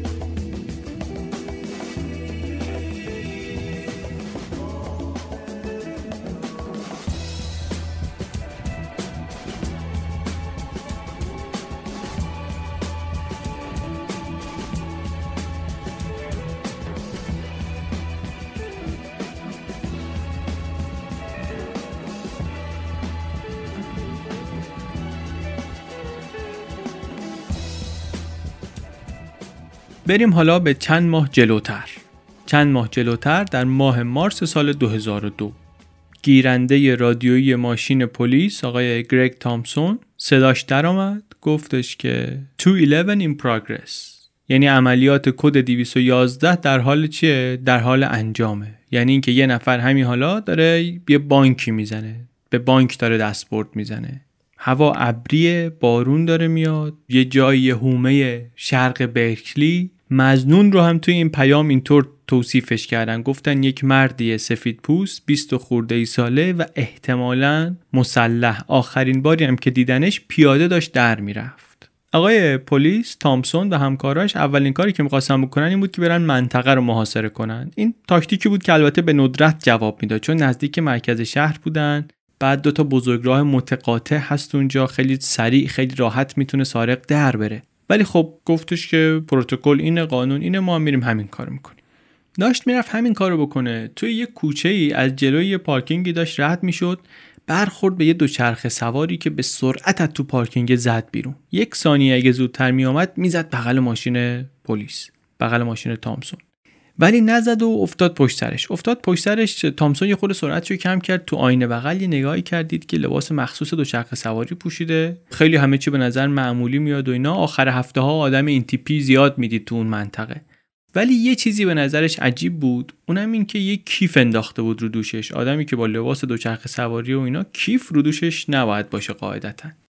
یه خورده سبک سنگین کرد داستان و این آقا. اینم پلیس کهنکاری حساب می‌شد الان. 18 سال بود پلیس بود و اصلا هم اینا نبود که به تلپاتی و قوای ذهن و این چیزا اعتقاد داشته باشه. ولی خودش از اون ور از اینایی بود که به پلیسای تازه کار آموزش میدن و خیلی وقتا بهشون می‌گفت که به غریزتون اعتماد کنید. اینجا جایی بود که به نظرش آمد که باید به حرف خودش عمل کنه. باید به غریزه خودش اعتماد کنه. گفت من اگه جلو این پسره رو نگیرم تا آخر عمر میمونم که این داستانش چی بود. باید برم ببینم این چی به چی. قبل اینکه چراغ چشمک زنش رو روشن کنه دوچرخه سوار زد کنار خودش ارو دوچرخه پرید پایین. پرید پایین و تامسون هم وایساد. وایساد دید که پسره داره با چرخ عقب دوچرخش ور میره. دوباره بارون شروع کرده بود آمدن. تامسون همینطور که تو ماشین نشسته بود گفتش که چند دقیقه می‌تونم صحبت کنم با اتون گفتش که بله بله ببخشید فقط یه دقیقه صبر کن. بعد ادامه داد با چرخش همینطوری ور رفتن. تامسون رفت ماشین رو چند متر جلوتر پارک کرد چراغ چشمک زنش هم روشن کرد بعد پیاده شد برگشت سمت آقای تام جاستیس و دوچرخش تام بهش گفتش که آره من فلانجا زندگی می‌کنم دارم میرم خونه. بعدم یه طوری وانمود کرد که داره مثلا ترمزاشو میزون می‌کنه. بعد نشست رو دوچرخه و پای چپش رو چفت کرد تو پدال. از این کفشای مخصوص دوچرخه سواری داشت طبیعتا که مثلا پدال بالا هم داره میاره نیرو وارد می‌کنه دیگه فقط پایین رفتنی نیست. تامسون گفتش که ببخشید کیفتون رو میشه یک نگاهی بکنم؟ گفت بله بله حتما فقط اجازه بدین من پامون جدا کنم. به خاطر اینکه این پدالا کانتر بالانس هن موازنه ای هن. واسه همین من باید دوتا پامو چفت کنم توش که بتونم همزمان در بیارم. حالا از همچی چیزی نداریم. ما خودش در ورده بود. پدال موازنه این حرفا نداشتیم. یعنی حداقل اون دو چرخه که نداشت. کلا هم به نظر می‌رسه همچی چیزی نداریم. ولی تامسون نمی‌دونست در اون لحظه اینو. همینجوری واسطه بود نگاش می‌کرد. تام قشنگ پای راستش رو بلند کرد. چفتش کرد رو پدال و تا تامسون بخواد بفهمه چی به چیه یه فشاری داد و دورو که رفتی. گفت I knew it. بیسیمو ورداشت اومد پیغام بده ولی یه مأمور دیگه رو کانال بود داشت حرف می‌زد و چرخ سوار رفت تو خیابون اصلی و دیگه دور شد. چند تا خیابون اونورتر یه پلیس دیگه تو ماشین نشسته بود. دید یه دوچرخه سواری با یه دوچرخه نارنجی تابلو. لای ماشینا به سرعت داره ویراژ میده میره. رفت لای ماشینا چراغ قرمز هم رد کرد پلیس رفت وایساد جلوش. این از دو تا لاین رد شد از رو جدول جست سریع رفت سمت یه پارکینگ و وسطش رفت سمت یه حصاری و رفت به سمت یه بیشه انبوه بامبو و دست کرد. پلیس بیسیمش در آورد که خبر بده که آقا یه همچین موردی من دیدم و دنبالش کردم و این اینطوری منو قال گذاشت که یهو صدای پلیس دیگر رو شنید که داره میگه که یه دوچرخه سوار از پیش من فرار کرد هر کی می‌تونه بگیرتش. گفت اینجاست پیش منه. گذاشت دنبالش رفت که بگیرتش رفت سمت پارکینگ. ولی هرچی نگاه کردید اثری از دوچرخه و دوچرخه سوار نیست. از ماشین پیاده شد دوید رفت سمت حصار. اسلحه هم کشید بیرون درش رو کرد رفت و دید نه اینجا فقط یه سری شاخ و برگ و گیاه و بوته های در هم تنیده و در هم پیچیده و علف و کپه برگای خیس و بوته های وحشی و اینجور چیزا در و بست بیسیم زد که نیروهای پشتیبانی بیان و آمدن و محاصره کردن و فضا رو پر کرده بود صدای آژیر اینا. از این طرف این دوتا پلیس ها شروع کردن گشتن ساحل شماری نهر رو این کناره شمالی نهر رو گشتن. سگای پلیس آوردن این طرف تو آب و بگردن. یه رو بیگشتن اینور اونور پیدا کردن چی و دوچرخه نارنجی رو. بعد دوباره این طرف رو ببین اون طرف رو ببین. یکی از این جرمن شپردایی که داشتن یه جفت کفش دوچرخه سواری پیدا کرد. ولی دیگه هر چی گشتن چیز دیگه پیدا نکردن. هوا هم بد شده بود باد و سرما و بارون و اینا. بعضیاشون گفتن این از این ور نهر در اومده در رفته. بعضیا گفتن این نمی‌تونه در اومده باشه در اومده بود میدیدیمش. ولی دیگه بیخیال شدن. گفتن آقا این هر چیزی که هست دیگه ما اینجا نمی‌تونیم پیداش کنیم چیزی که داریم همین سرنخ است این دوچرخه و این کفش و اینا باید بفهمیم که کیه. چون اینا واسه یه کسی چیز خیلی مهمی باید باشه. ما باید با همین بتونیم پیدا کنیم که اون کیه که اینا واسهش چیز مهمیه. حالا اینا که دارن اینطوری فکر می‌کنن و دارن کم کم جمع می‌کنن برن تام کجاست؟ رو شیکم دراز کشیده توی یه تونل کثیف و سرد و مرتوبی همون زیر نهر. توی همون نهره منتها خیلی بالاتر. این خزیده بود اون زیر آروم آروم آروم آروم رفته بود عقب تا رسیده بود به بالای بستر نهر. رفت اونجا بعد ایستاد سر پا. الان مثلا صحبت که داریم می‌کنیم 6 ساعت بعد از وقتیه که این فرار کرده بود. بعد کم کم گوشش رو تیز کرد یه خورده این ور نگاه کرد یه خورده اون ور گوش داد. مطمئن شد که به نظر می‌رسه که رفتن. می‌دونست چی به سرش آمده. چند ساعت پیش با دوچرخه داشت در می‌رفت. لیز خورد دوچرخش. از رو دیوار خاکی کنار نهر افتاد پایین از بین برگا سقوط کرد و اون موقعی که پلیس منتظر نیروی پشتیبانی بود این 15 متر مخالف جریان رودخونه رفت رفت رفت زیر یه پلی پناه گرفت قایم شد. بعد یه گودالی اونجا پیدا کرد یه گودال نیم متری پیدا کرد و نگار مثلا یه سگ آبی اونجا یه نقبی زده بود. با سر رفته بود اون تو گیاه های خاردار و دست و پاش همش خراشیده شده بود و این حرفا. بعد سه چهار متر خزیده بود رفته بود تو رسیده بود تا تونلی. از اونجا نفس نفس نفس نفس نشسته بود تا صدای آژیرا بیاد بره صدای حرف زدن رو بیاد بره صدای جیرینگ جیرینگ پلاک گردن سگا بیاد بره. و بعد مثل یه معجزه یهو همه این صداها قطع بشه و همه برن. وقتی که عقب عقب رفت و رفت و رفت و آمد بیرون دیگه هوا تاریک شده بود. راه افتاد برگشت سمت پارکینگ یک مدرسه ای اونجا پشت سطلای زباله قایم شد. اونجا می‌خواست لباس مبدلی رو که موقع سرقت میپوشید بپوشه. کیفش رو انداخت دوباره روشونه کیف پولش هم چسبوند به گوشش. بعد همینطوری که می‌رفت به سمت میدون وانمود می‌کرد که آره مثلا موبایل دستشه خیلی سرحال داره صحبت می‌کنه. رفت سه کیلومتر اون طرفتر. مرسدس زرش رو پارک کرده بود رفت اونجا سوارش شد و راه افتاد سمت خونش. به خونه که رسید هم خونش پرسید که اوضاع چطوره؟ روبرایی؟ گفت آره من یه چند روزی کاروبارم زیاد بوده خیلی داغونم. بعدم رفت توی اتاقش و در و بست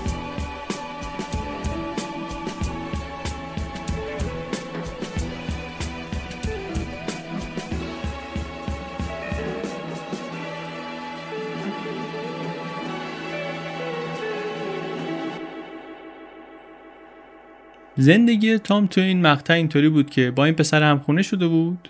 اینم گفته بود که آقا من دنبال رفیقی چیزی نمیگردم. فقط می‌خوام که یه همخونه پیدا کنم.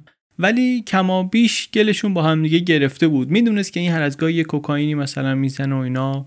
ولی دیگه بقیه مسائلش رو در جریان نبود. آدم معقولی هم به نظر می رسید کاری نداشت ولی اجاره رو مثلا پیش پیش اجاره چند ماهو داده بود. سر قراری هم که گذاشته بودن بیاد خونه رو ببینه و مثلا اولین بار همدیگه رو ببینن خیلی شیک و پیک و شق و رق و مرتب آمده بود.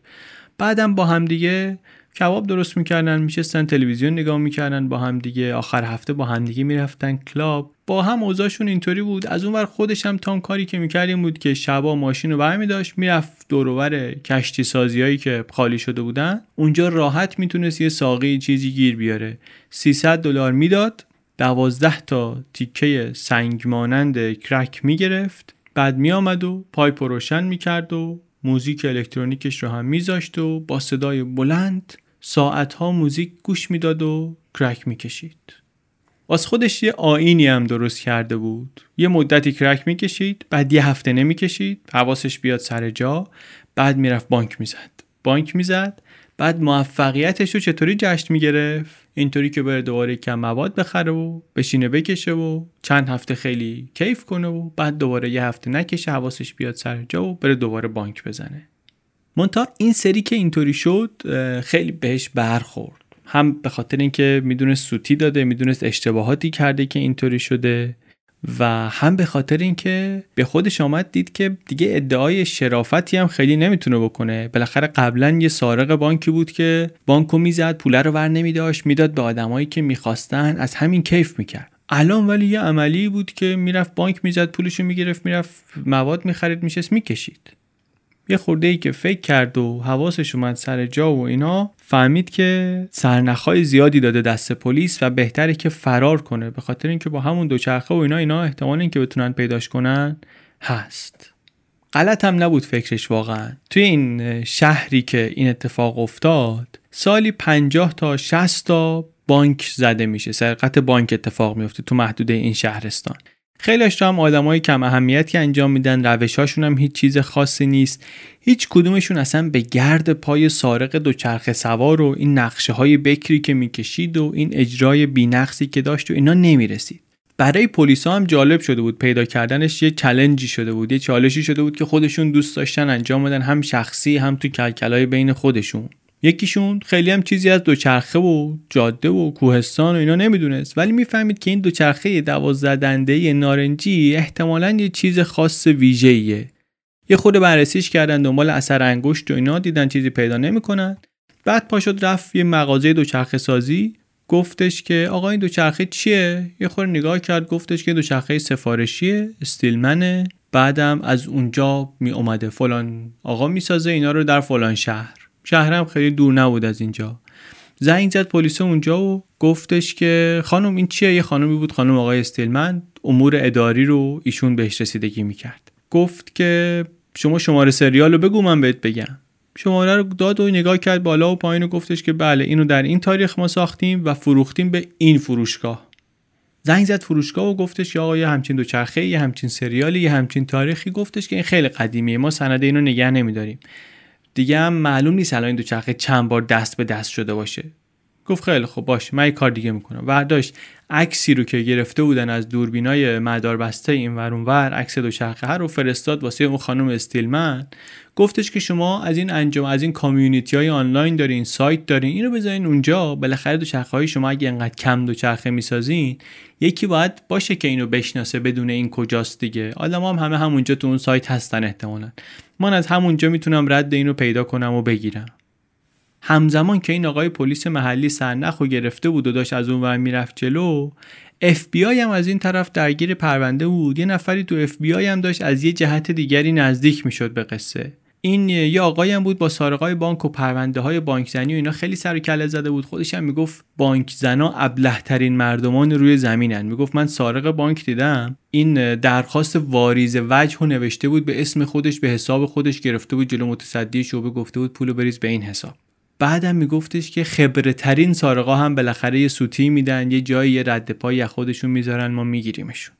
حتی قبل از این سرقت آخری و دوچرخه افتادن تو نهر و اینها همین آقا یه سری از این سرقت های دیگر رو به هم وصل کرده بود. عکسهایی رو که از دوبین امنیتی آمده بود گرفته بود و یه سری الگوهایی رو شناسایی کرده بود. می‌گفت مثلا من دیدم که این مزنون عادت داره که بیسته روبروی مسئول واجه و دستاشو بچسبونه به هم. واسه همین بهش می‌گفتن مثلا خواننده گروه کره. یه همچی اسمی واسش گذاشته بودن. البته یه چیز دیگه هم دیده بود که غلط بود دیده بود که بیشتر بانکایی که زده میشه اینا نزدیک ایستگاه قطارن. واسه همین حدسش این بود که سارق از سرویس حمل و نقل عمومی استفاده می‌کنه. منتها بالاخره یه سری الگوی رو شناسایی کرده بود و منتظر سرنخ جدید بود. بعد این دوچرخه نارنجیه که اینطوری شد گفتش که سرنخ جدید من همینه. همینو باید بگیرم برم جلو. چیزی هم نگذشت. یک ماه بعد از این سرقت مدیر اون فروشگاه دوچرخه که مدیر اون باشگاه هم بود باشگاه دوچرخه سواری بود زنگ زد به پلیس گفتش که من روی وبسایت استیلمن اعلان شما رو دیدم. اون دوچرخه نارنجی که عکسش بود و اینو من خودم سر هم کردم. مالک اصلیش رو هم می‌شناسم. اینم می‌دونم که دست دو کی این دوچرخه رو خریده. یک کسیه به نام تام جاستس. پلیس اینطوری به اسم تام رسید. ولی حالا به خودش هنوز نرسیده. چون خودش کجاست؟ خودش رفته مکزیک. در واقع یک ماه بعد از اون ماجرای تعقیب و گریز پلیس و اینا تام سر در آورده بود از تیخوانا یکی از شهرهای بزرگ مکزیک کنار مرز آمریکا خیلی نزدیک سندیگو توی هوای خشک و پرگرد و غبار و اینها داشت می‌رفت توی یکی از خیابونای مرکز شهر. صحنه که گزارش توصیف می‌کنه اینه که این قاطی جمعیت دانشجوهای کم سن و سال آمریکایی کول پشتی به دوش از مرز رد شده آمده مکزیک. بعدم داره از این مغازه به اون مغازه میره دنبال پاسپورت تقلبی. گفتیم دیگه حد زده بود که ردشو می‌گیرن. آمده بود این سمتی زنگم زده بود به اون مغازه و اون فروشگاه دوچرخه و اینا. گفته بود که این دوچرخه شما رو از من دزدیدن. حالا خودش هم می‌دونست که کاری که داره می‌کنه خیلی جالب نیست. بالاخره دوچرخه رو دزدیدن و اینا نقشه خیلی سفتی نیست دیگه. ولی دیگه از هیچی بهتر بود. رفت خلاصه توی این بازار شلوغی که از این طرف از این کلاهای لبه پهن و از اون طرف پانچو و از اون طرف تکیلا و از این طرف توریستای سیاه مستی که وایستادن دارن مثلا عکس می‌گیرن با اولاغا و اینا از لای اینا رفت و رفت و رفت هی به این می‌رسید می‌گفت آقا پاسپورت تقلبی. به اون می‌رسید می‌گفت آقا پاسپورت تقلبی. تا اینکه بالاخره یه پسری کنار خیابون نشسته بود کفش واکس می‌زد. اون یه سری بهش تکون داد که آره بیا دارم برات. دنبال من بیا. افتاد دنبال اینو رفتن و رفتن و رفتن رسیدن به یه مسافر خونه چرک و کثیفی. از این اتاقای دعو که دیدیم احتمالا تو فیلم ها دیگه. تامو برد بالا گفتش که شما روی این تخت دراز بکش تا من بیام. 100 دلارم به من بده که نقدن داد یه عکس هم بده یه عکس گرفته بود شیکاگو اونم بهش داد و رفت که واسش پاسپورت بیاره. اینم دراز کشید تلویزیون نگاه می‌کرد و سیگار می‌کشید و از این کانال به اون کانال از اون کانال به این کانال. سه ساعت بعد پسر برگشت گفتش که پاسپورتت داره حاضر میشه. گفت خیلی رفت و سه ساعت دیگه دوباره گذشت و برگشت گفتش که حالا غذا واسه آوردم اینو بخور تا پاسپورت حاضر بشه بیارم. گفت باش پاسپورت کی میاری؟ گفت حالا پاسپورت میارم. یه کار جور شده کار می‌کنی؟ گفتش که چه کاری؟ گفت 500 دلار بهت میدن یه ماشین روی خورده ماریجوانا توشه. اینو سوار شو ببر اونور مرز. تو باکش یه خورده مثلا ماریجوانا جاساز کردی. گفت نه من نمی‌کنم. 500 دلار که نمی‌خواست یارو 20 تا بانک زده بود. حالا بعدا اینم فهمید که شانس آورده قبول نکرده. کل این ماجرا اصلا سیاکاری بوده. اینا می‌خواستن بشوننش تو ماشین از اون طرف گرا رو بدن به پلیس. پلیس هم اینو بگیره بعد به نشانه تشکر از این محموله ای که اینا لو دادن چند تا محموله دیگه اینا رو زیر سیویلی رد کنه برن. ولی به هر حال اونجا اصلا اینو قبول نکرد. گفتش که آقا من پول نمی‌خوام کار نمی‌خوام فقط گذرنامه‌مو بده من می‌خوام برم. گفت باشه گذرنامه تو میارم ولی 100 دلار دیگه باید بدی. دیگه. حالا چیکار کنه؟ گفت خیلی خب بیا اینم 100 دلار دیگه. من اینجا هستم تا تو بری بیای. هی دراز کشید و منتظر موند و موند و موند. خبری از این پسر نشد که نشد. شب شد و خوابید و صبح بیدار شد و فهمید که آقا این دیگه پاسپورت بیار نیست. پا شد و شال و کلا کرد و کولرم انداخت رو دوشش و اومد که بره پسر برگشت. پسر برگشت گفتش که پاسپورتم کو. گفت پاسپورتت هم واسط میارم. گفت بابا ولم کو من دیگه می‌خوام برم. گفت می‌خوای بری کجا؟ می‌خوای بری تیزی رو کشید. تیزی رو کشید تام دید اوضاع خیلی خرابه. دید یه تاکسی از اونور داره میره سری پرید خودش انداخت تو تاکسی و جونش رو ورداشت و فرار کرد. فرار کرد خودش رو قاطی یک سری بازنشسته های سنگین وزنی که داشتن برمیگشتن آمریکا جا کرد و لای اینا برگشت آمریکا و می‌دونست که هر کاری بکنه تنها نباید باشه به خاطر اینکه احساس ناامنی شدیدی می‌کرد. کجا برم کجا نرم؟ یه خورده فکر کرد گفتش که من تنها جایی رو که دارم که امنه برم همون همخونه سابقمه در اوکلند همون مارتی. برم پیش همون از همه جا بهتره.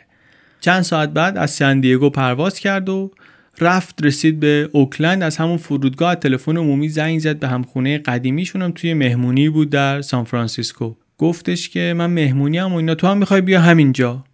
رفت و از در مهمونی که رفت و همه خشکشون زد. چرک! پیرن چرک کت شلوار کثیف قیافه خودش هم یه طوری بود که قشنگ معلوم بود عمری نخوابیده. مارتی بغلش کرد اینا گفت پسر تو اوضاع خیلی خرابه بیا بریم. بیا بریم بیا بریم. و رفتن نشستن تو ماشین و تا ماجرا رو واسهش تعریف کرد. مارتی باور نمی‌کرد. بیشتر به نظرش رسید که توهم زده رفیقش. گفتش که چنان توهمی این زده که من اصلا دارم فکر می‌کنم شاید این هیچ وقت واسه المپیک هم تمرین نمی‌کرده. همه اینا تو توهماتش بوده. شاید اقراق می‌کرده. آدمی که اینطوری می‌تونه خالی ببنده شاید اونا رو بسته. ولی هرچی بیشتر گوش داد دیدین جزئیات داستانش به هم می‌خوره. چفت و بستش جوره. زندگی پنهان و اعتیاد و اون حس آرمانگرایانه ای که می‌خواد یه کار خارق العاده بکنه و همه اینا به هم می‌خونه. بهش گفتش که حالا چیکار می‌خوای بکنی؟ گفت من قبل از اینکه پلیس بگیرتم می‌خوام یه سری به پدر مادرم بزنم. یه خود جا خورد که تو اصلا از کجا انقدر مطمئنی که میگیرنت؟ گفتش که من مطمئنم دیگه حالا بهت نشون میدم. بعد خونه که رسیدن لپتاپش رو وا کرد. گفتش که بیا بریم. دید که توی سایت های دوچرخه سواری و فرومای دوچرخه سوار و اینا عکس دوچرخه نارنجیه رو زدن. عکسی رو که دوربینای بانک از این گرفتن هم زدن که وایساده دستاشو اینطوری چسبونده به هم و اینها. گفتش که ببین من عکسام اینجاست. چیزی نمونده اینا به من برسن. واسه اینه که میگم باید برم خونه. واقعا باید یه بلیت بگیرم برم خونه. از اون دم خونهشون چه خبر بود؟ دم خونهشون تو محلشون رئیس پلیسشون گفتیم که بود دیگه؟ همسایهشون بود. یه روز این آقا داشت آماده می‌شد که بره خونه. زنگ زدن بهش از اف بی آی گفتن که حکم جلب یکی صادر شده خونهش اون نزدیکیاست گفت کیه؟ گفت تام جاستیس گفت جاستیس این که پسر همسایه‌مونه که. رفت آقای رئیس پلیس سوار ماشین شد و رفت خونه و دید اتفاقا در خونه هم که رسید اتفاقا مرسدس زرد تام تو پارکینگ پارکه یعنی پسر خونه است. توی خونه چه خبره؟ توی خونه تام نشسته کنار پدر و مادرش تلویزیون روشنه مامانش شام خوراک گوشت و لوبیا و فلفل و اینا پخته و دارن می‌خورن و بعدم هی میره این ور هرچی پیدا می‌کنه جمع می‌کنه که تام با خودش ببره. بهش گفتش که کاروبار چطوره؟ کاری که مشغولش بودی چطوره؟ رفته بود مکزیک. پدر مادرش البته نمی‌دونستن که این واسه چی رفته. فکر می‌کردن که آره مثلا با دوچرخه پیغام می‌بره این ور یه همچین کاری گفته بود دارم میگو می‌دونستن مثلا می‌گفتن شغل آینده داری نیست خیلی شغل خیلی آبرومندی نیست تو باید دنبال کار بهتری باشی. باباش بهش میگفتش که چه برنامه‌ای واسه آیندت داری و اینا. گفتش که می‌خوام اقدام کنم چند جا واسه فوق لیسانس. گفتش که آره قبلا هم از این حرفا من زیاد شنیدم. غذاشو جمع کرد و چیزایی که مامانش جمع کرده بود واسهش رو گرفت ازش رو گفتش که میبینمتون بعدا. رفت و سوار ماشینش شد. همچی تو خیابون که انداخت اولین ماشین پلیس از پشتش ظاهر شد یه خورده رفت جلوتر اول نفهمید دنبال اینن. بعد یه خورده جلوتر که رفت سه تا ماشین پلیس دیگه هم آمدن. بعد تو آینه عقب نگاه کردید که اینا چراغ چشمک زناشون هم روشنه. زد کنار دست کرد که کیف پولشو در بیاره مدارکشو نشون بده. دید که میگن که دستا بالا بی حرکت دستا بالا بی حرکت یعنی دیگه بازی تموم شد دیگه. وقتی که آمدن و خوابوندنش رو زمین و دستبند داشتن بهش می‌زدن احساسات بهش هجوم آوردن.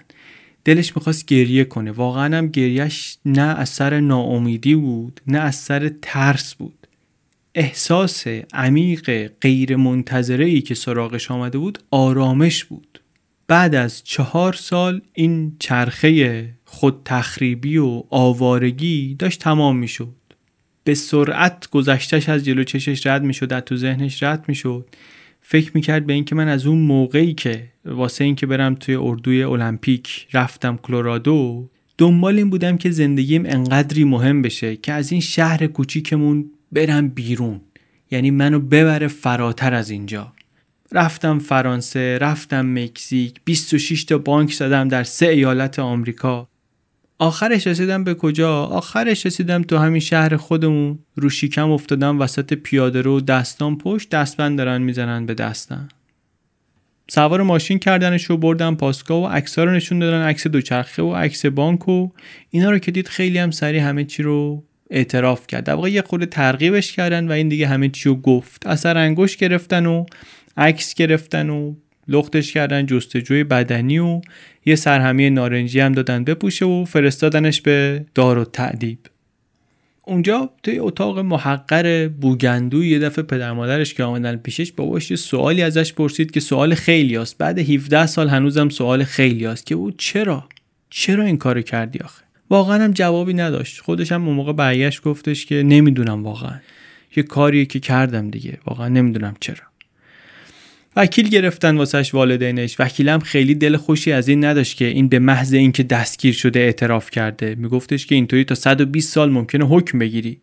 اما بالاخره یه پرونده درست کرد بر این اساس که ایشون هیچ وقت اسلحه حمل نکرده. بعدش هم که به محض دستگیری شروع کرده به همکاری کامل هم همکاری کرده. از اون طرف هم اعتراف که کرد کمک کرد اعترافش که FBI 26 تا پرونده باز رو ببنده. توشون پرونده هایی بود که اینا قبلا هم نمی‌دونستن که به هم وصله.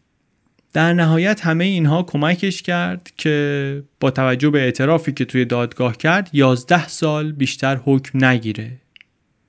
چیزی که یه مقداری رازیش می‌کنه اینه که سارق معمولی نبوده سارق پیش پا افتاده ای نبوده. اون مارتی هم خونه سابقش میگه این اصلا اعتراف کردنش به خاطر این بود که نشون بده که من آدم معمولی نیستم من یه سارق معمولی نیستم من یه سارق خارق العاده ای هستم. واسه همینم به همه چی اعتراف می‌کنم حتی به چیزایی که شما پیدا نکردید و نمی‌دونید. حتی گزارش میگه اون روزی که گرفتنش داشتن میبردن تو ماشین مامور اف بی آی برگشت بهش گفتش که با این همه پولی که زدی چیکار کردی؟ یه خود میگه بیرون پنجره رو نگاه کردی خود فکر کردی اینا گفت هیچی واقعا هیچ کاری نکردم. مخصوصا به خاطر پول نمی‌زده که بانکارو که دنبال چیز دیگه ای بوده دنبال این بوده که نشون بده که می‌تونم. و این رو هم واقعا تونسته بود نشون بده. بعدا خیلی توی زندان که بود فکر کرد به این قضیه. ساعتها توی حیات راه می‌رفت و فکر می‌کرد به زندگیش.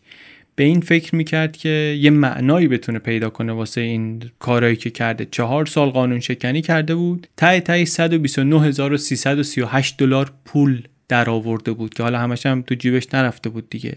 منتها خب روش کارش انقدر غیر معمول بود که سالها بعدم پلیسا به خوبی یاد می‌کنن از مهارتش مخصوصا از تکنیکش تو لباس عوض کردن از سرعتش از اینکه تونسته بود رد پاشو برای این مدت طولانی قایم کنه. تنهایی این همه عملیات رو درست انجام بده با این ظرافت انجام بده.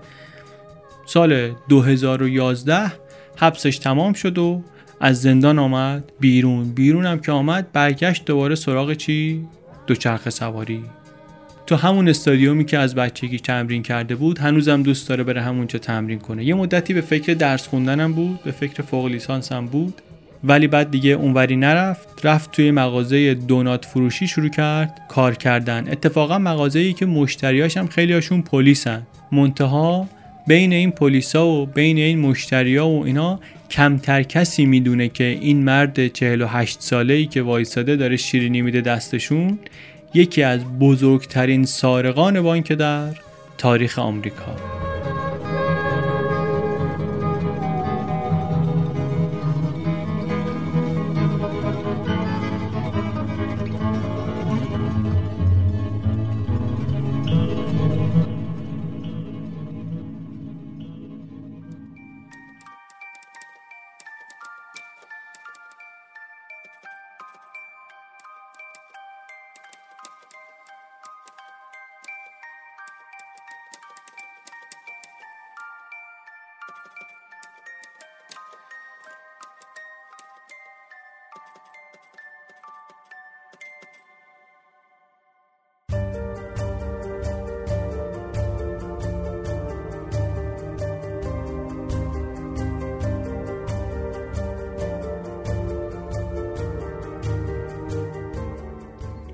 چیزی که شنیدین اپیزود 54 روم پادکست چنل بی بود. این اپیزود چنل بی رو من علی بندری به کمک امید صدیق فر و هدیه کعبی درست کردیم. همین چهارشنبه هشتم خرداد اپیزود 17 بی پلاس هم میاد. در این اولین اپیزود از فصل دوم بی پلاس رفتیم سراغ کتابی که اتفاقا به پادکست هم بی ارتباط نیست. اسمش برای پادکست شنوها اونایی که پادکست انگلیسی میشنون احتمالا آشناست. یک ژورنالیستی میره دیدن یک اقتصاددانی که یه گزارشی دربارش بنویسه گزارش رو می‌نویسه. بعد از هم خوششون میاد شروع می‌کنن به همکاری کردن مشارکت کردن و نتیجه این همکاریشون میشه کلی چیز جالب. اولین نتیجهش اگر اشتباه نکنم همین کتاب بود کتاب Freakonomics و بعد از توش برنامه های دیگه در اومد برنامه رادیویی در اومد پادکست در الان یه organization ی شده و خیلی داستان های مفصل دیگه چند تا کتاب دیگه خیلی چیز جالبی شد. حالا اپیزود رو که گوش بدین متوجه میشین استفاده یه مقدار غیر متعارفی می‌کنن از اقتصاد و از ابزارهای اقتصادی. فصلای کتاب ببینین اصلا شبیه کتابی نیست که مثلا از یک اقتصاددان ممکنه انتظار داشته باشین. مثلا یکی از موضوعهای کتاب که بعدا هم خیلی حرف زده شد دربارش مطالعه بود که نشون بده که قانونی شدن سخت جنین در آمریکا چه اثری داشته مثلا رو کاهش جور دو تا چیزی که ممکنه که آدم فکر کنه که ربطی به همدیگه ندارن بعدها البته گفتیم اینا کلی چیز دیگه هم با هم درست کردن. از جمله یک پادکست بسیار شنیدنی و جذاب و آموزنده به نام همین Freakonomics. اونو هم قطعا پیشنهاد می‌کنم که اگر نمی‌شناسید بشنوینش. سایتشون رو هم ببینین بلاگشون رو هم ببینین. کاراشون کلا خیلی جالبه. ولی چه میشناسینشون چه نمیشناسینشون پیشنهاد می‌کنم که اپیزود 17 بی پلاس رو که به زودی میاد بیرون یا وقتی که شما میشنوید شاید دیگه بیرون آمده باشه بشنوین. از هر جایی که چنل بی رو میشنوین و بقیه پادکست ها رو. دیگه ما شروع کردیم. از حالا به بعد مثل پارسال یک چهارشنبه در میون می‌خوایم که مرتب بی پلاس رو هم تولید کنیم. ممنون از کافه بازار و ویگو که اسپانسرای این اپیزود بودن. کاری که دارن می‌کنن این اسپانسرها برای پادکست فارسی خیلی مهمه و خوشحالم پادکست های دیگه هم داره اسپانسر میاد توشون. اینا نشون دهنده اینه که پادکست فارسی می‌تونه قوی تر بشه و طولانی تر سر پا بمونه و ما هم گوش کنیم و لذت ببریم. این شرکت ها که میان سراغ پادکست نشانه خوبیه. واسه منم یه معنی پیدا می‌کنه. من وقتی اسم شرکتی رو توی پادکست میشنوم میرم حتما چکش می‌کنم. چون احساس می‌کنم که خب یه آدمایی توی این شرکت هستن که یه نزدیکی فکری به نظر می‌رسه با من دارن. یه اشتراک سلیقه‌ای به نظر می‌رسه با همدیگه داریم. معمولا به آدم احساس خوبی دست میده. بر همین پیشنهاد می‌کنم که حتما اسپانسرها رو هم چک کنید و اگر سرویس و محصولشون به دردتون می‌خوره یا پیامی که تو پادکست میدن به گوشتون شیرین و دلنشینه سراغشون برین. خلاصه که ممنونیم از اسپانسرها و از هدیه و امید و از مجید آب پرور طراح پستر این اپیزود. چنل بی پادکست.